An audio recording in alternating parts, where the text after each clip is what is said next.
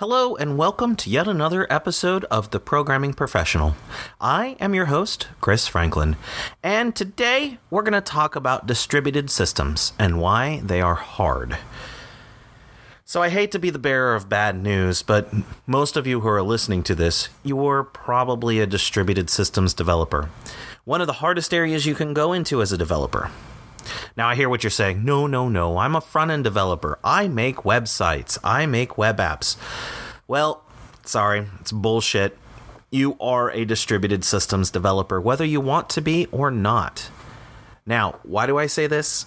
It's simple.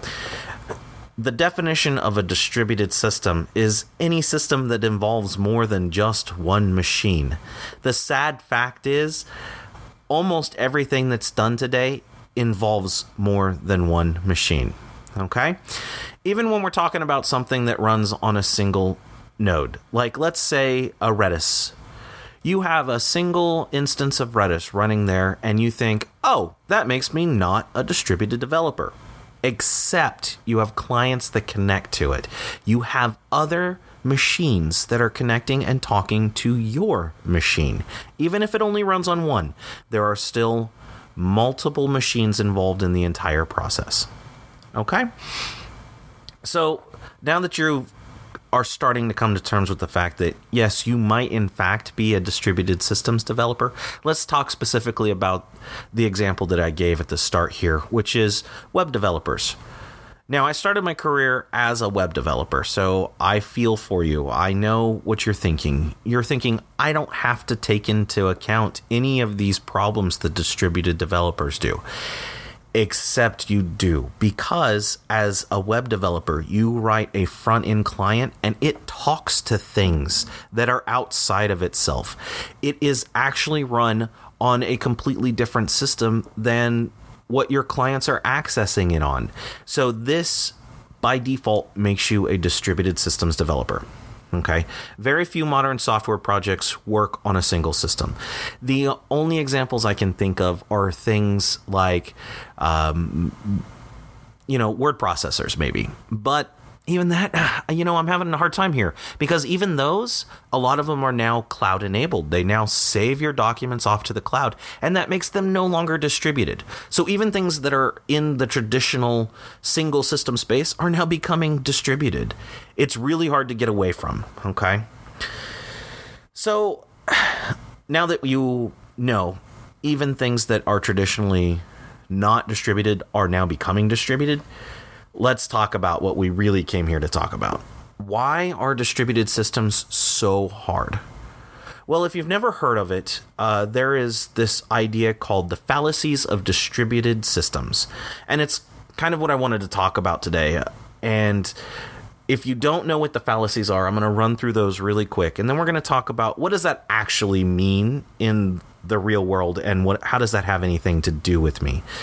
So let's talk about first the fallacies. Okay. These are things that people who come into the world of distributed systems, they tend to believe these things. And I believe this was uh, declared back in Cisco way back in the day. So um, I'm kind of going off memory here, but uh, there are eight fallacies. And the first of those is that the network is reliable if you believe that the network is going to be reliable between your system and the system you're talking to, you're wrong. Simple as that. There are going to be network problems. Switches can go out in between you and them. Uh, you can lose internet connectivity and no longer be able to talk. Maybe you have a partial outage. Someone unplugged one of the machines that you're expecting to talk to. These kind of things, you don't un- know what's going to happen between you and the destination that you're trying to reach. And that's just something that is unknowable. The second fallacy is that latency is zero. Okay. What this means is when you're talking between your system and another system, there is going to be lag. There is going to be some sort of latency between you and the system you're talking into. It's just built into the nature of the internet we cannot break the laws of physics. Things cannot travel instantaneously from one place to the next.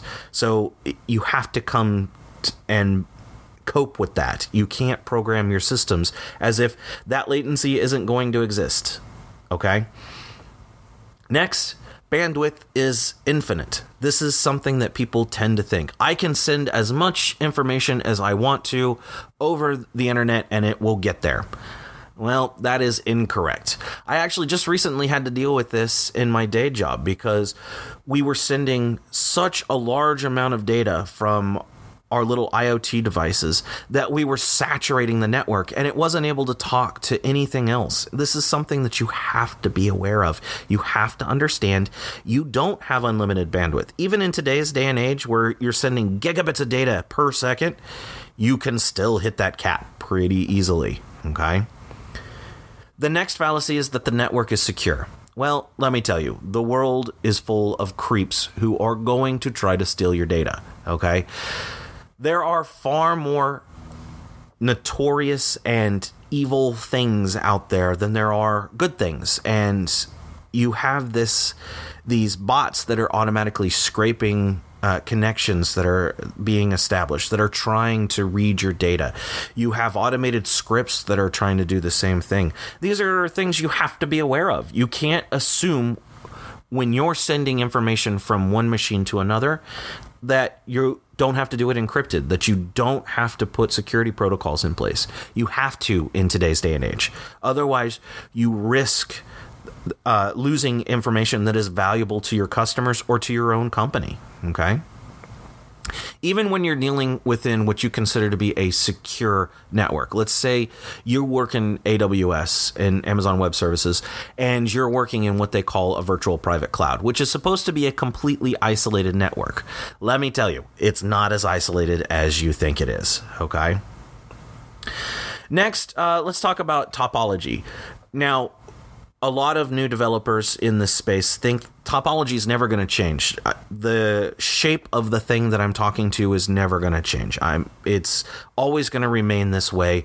Uh, the APIs are going to remain consistent. Uh, third parties that I'm dealing with are going to remain the same. Well, we live in a very dynamic world. Nothing is static. Things change constantly, and your system has to be prepared for that. Okay. Uh, the next fallacy is one that is a little bit older uh, and I think is a little less true, um, but I do see it as a fallacy uh, that happens specifically in front end systems, and that's there is only going to be one admin. Uh, a lot of front end developers I've seen have made this mistake. I've made this mistake where we assume there's only going to be one admin account and no one else is ever going to have to make those kinds of changes. So, this is something that you just have to keep in mind as you're moving forward.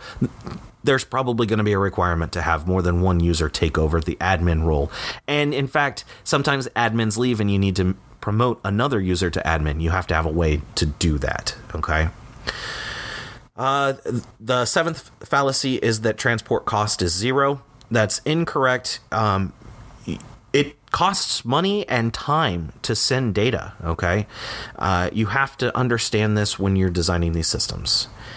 And finally, that networks are homogeneous. Uh, this is so wrong. You have a wide variety of networks, and especially today, this was these fallacies were defined um, 30, 40 years ago, and uh, even now, network homogeny is even worse than it was back then. Okay, your clients are probably running on a cellular network and they're jumping from a cellular network onto um, you know an ethernet network into a satellite network into your AWS uh, private subnet. I mean, you're jumping from network to network to network, and these differences are going to cause problems that you never expect. Okay, all right, th- that's enough talking about those fallacies. Let's now talk about the next area, which is um, I want to talk reference something called CAP theorem. Um, this is an idea that you see a lot today when you're dealing with software projects. They'll they'll tout um, they're one of the the areas that they talk about a lot is consistency, availability. And so um, this all comes from CAP theorem. The idea is that there are three areas consistency, availability, and partition tolerance. And CAP theorem says pick two. You can only have two at a time. You can't have all three of them. Okay. And so what we want to talk about with cap theorem is what does it mean to be consistent? What does it mean to be available? And what does partition tolerance actually mean? Um, because this is a super high level theorem and how does it have to deal with anything i do on a day-to-day basis as a software developer okay? Um, consistency is something you hear talk, uh, talked about a lot. It's this idea that if I send data to a distributed system um, and it has multiple nodes that are all talking to each other, a master and several workers, um, the idea of consistency is that all of those nodes are going to have the same data on them. So that's the idea behind consistency. Availability is that if there are multiple nodes for me to talk to, I'm always going to have someone to talk to. It doesn't matter which node it is, if it's the master or a slave or workers or whatever the, the terminology is for the software you're using. The idea with availability is that one of those will always answer to you and will always send you back a valid response. And when I say valid response, a 500 response is not a valid response. Neither is a network timeout. It must always respond for it to fall under availability. The third of those is of these is partition tolerance, and um, the idea behind partition tolerance is really hard to grasp if you think of it as partition tolerance. What this actually means is a failure.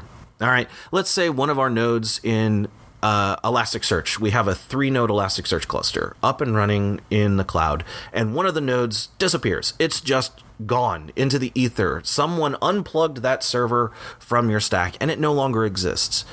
Okay. Uh, how do you deal with that? How do you deal with that failure? Um, having a server like that disappear might not fall into this area of partition tolerance, actually. Um, what's more likely to fall into this area is let's say the switch connecting your three nodes together disappears. And now two of your nodes can no longer talk to the third node. How does your system handle this? If you, as the client, are talking to the third node, uh, it doesn't know that the other two nodes are still there. And you're connected directly to it. So, how does your system handle this kind of severing um, and what is uh, commonly referred to as split brain, especially when you're dealing with Elasticsearch uh, and systems like it that are distributed? Okay. All right, so those are the real high level theories that you have to kind of understand as we move into this conversation. So, what does this actually mean in the real world? How does this have to deal with you on a day to day basis? All right, well, let's start with the high with the thing that we have to talk about and get off right immediately. Distributed systems are bound to fail. Every distributed system is going to have a failure, and it happens all the time. If you write your code in a manner that says you don't expect failures to happen when you're talking in a distributed system, you're doing it wrong. You have to take these things into account. Okay. Next, uh, you have to embrace the fact that um, you might have to be partially available in your system. Now, what does that mean? What does it actually mean to be partially available? Uh, so, when we talk about CAP, uh, consistency, availability, and, and partition tolerance, uh, one of the things that we can do to work around that, and one of the trade offs we can make, is that if we're talking to a single node, it can return what it knows and that might be good enough for you. It might not know everything. It might not have full consistency. It might not know about all of the other events that have happened on the other two nodes. But it will tell you what it does know, and that might be good enough for you to move forward in your application. Okay, so don't be afraid of partial availability. Um, what this is commonly referred to is eventual consistency, and that's the next point I want to make. Is unless you have a really good reason to be 100% consistent on your system, you should be embracing eventual consistency. All right. Uh, systems like Elasticsearch, which I like to use as a reference because I've worked so long using Elasticsearch in my career, um, it embraces the idea of eventual consistency, as do most of the databases that you're going to work with in modern times. You send a write request to one of the nodes, eventually that write request will propagate across all the nodes and all of your partitions. And this is different than a partition uh, that we're talking about in cap theorem. Um, all of your write partitions and read partitions uh, in a database system are distributed nodes, basically, that all have their own copy of the data. Eventually, they will all have the same data, but they might not when you make the request. So you might write to one node and read from another node and discover that the thing you're reading the, that you were expecting to be there no longer is there. And that should be okay and you should have tolerance built into your system for that. Okay. Okay, another thing in uh, distributed systems that's incredibly helpful are exponential backoffs. So when your system is talking to another system, or if you are a client talking into a backend system, you need to understand the concept of exponential backoffs and how they can help you survive any kind of problems that might arise. Okay? Basically, what happens is you make a request and it fails for whatever reason. Uh, it times out. The system returns back a 500 saying it's broken right now. Please stop messing with me. Uh, you deal with systems like Elasticsearch, which I've mentioned several times in this discussion, uh, and it can get overwhelmed. It, the master nodes can just run out of capacity to handle your request, and you'll get responses back that tell you that. Uh, you can get 429s that you've been rate limited. There's a whole lot of things that can go wrong. Okay, and so what an exponential backoff says is, I've made a request, it failed what you're going to do is you're going to come back almost immediately and make another request. And if that one fails, what you're going to do is you're going to double the amount of time you waited between now and the last request. And then each time a failure happens, you basically double the amount of time up to a maximum time of, let's say, 30 seconds. That's industry standard usually. And so you're going to get to the point where you're almost instantly request- making requests over and over again all the way out to every 30 seconds you're making a request until the system comes back online. This is one of the ways that distributed systems can recover themselves eventually. Uh, it takes a while to get there, but it does happen. Okay, um, metrics are absolutely essential to understanding distributed systems. So, a distributed system by nature is incredibly difficult to understand. It's hard to grasp everything that's happening.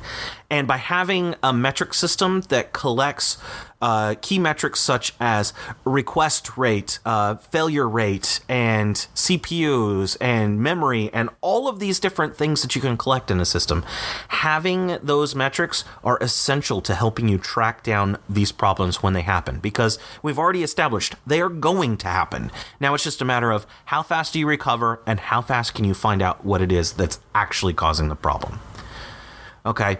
Don't trust just your logs. Um, your logs can lie to you without even intending to do so. You might be logging the wrong thing. You're entirely relying, relying on your developers to log the correct problems. And that's not always the case. And you don't know what the correct problem is until you've seen it. So don't rely on your logs exclusively. Instead, what you should be doing is using your log along with your metrics to correlate and find these problems. It's it becomes a bit of detective work, but it's essential to being able to find these problems. Uh, also, when you're using metrics, you should be using percentiles and not averages.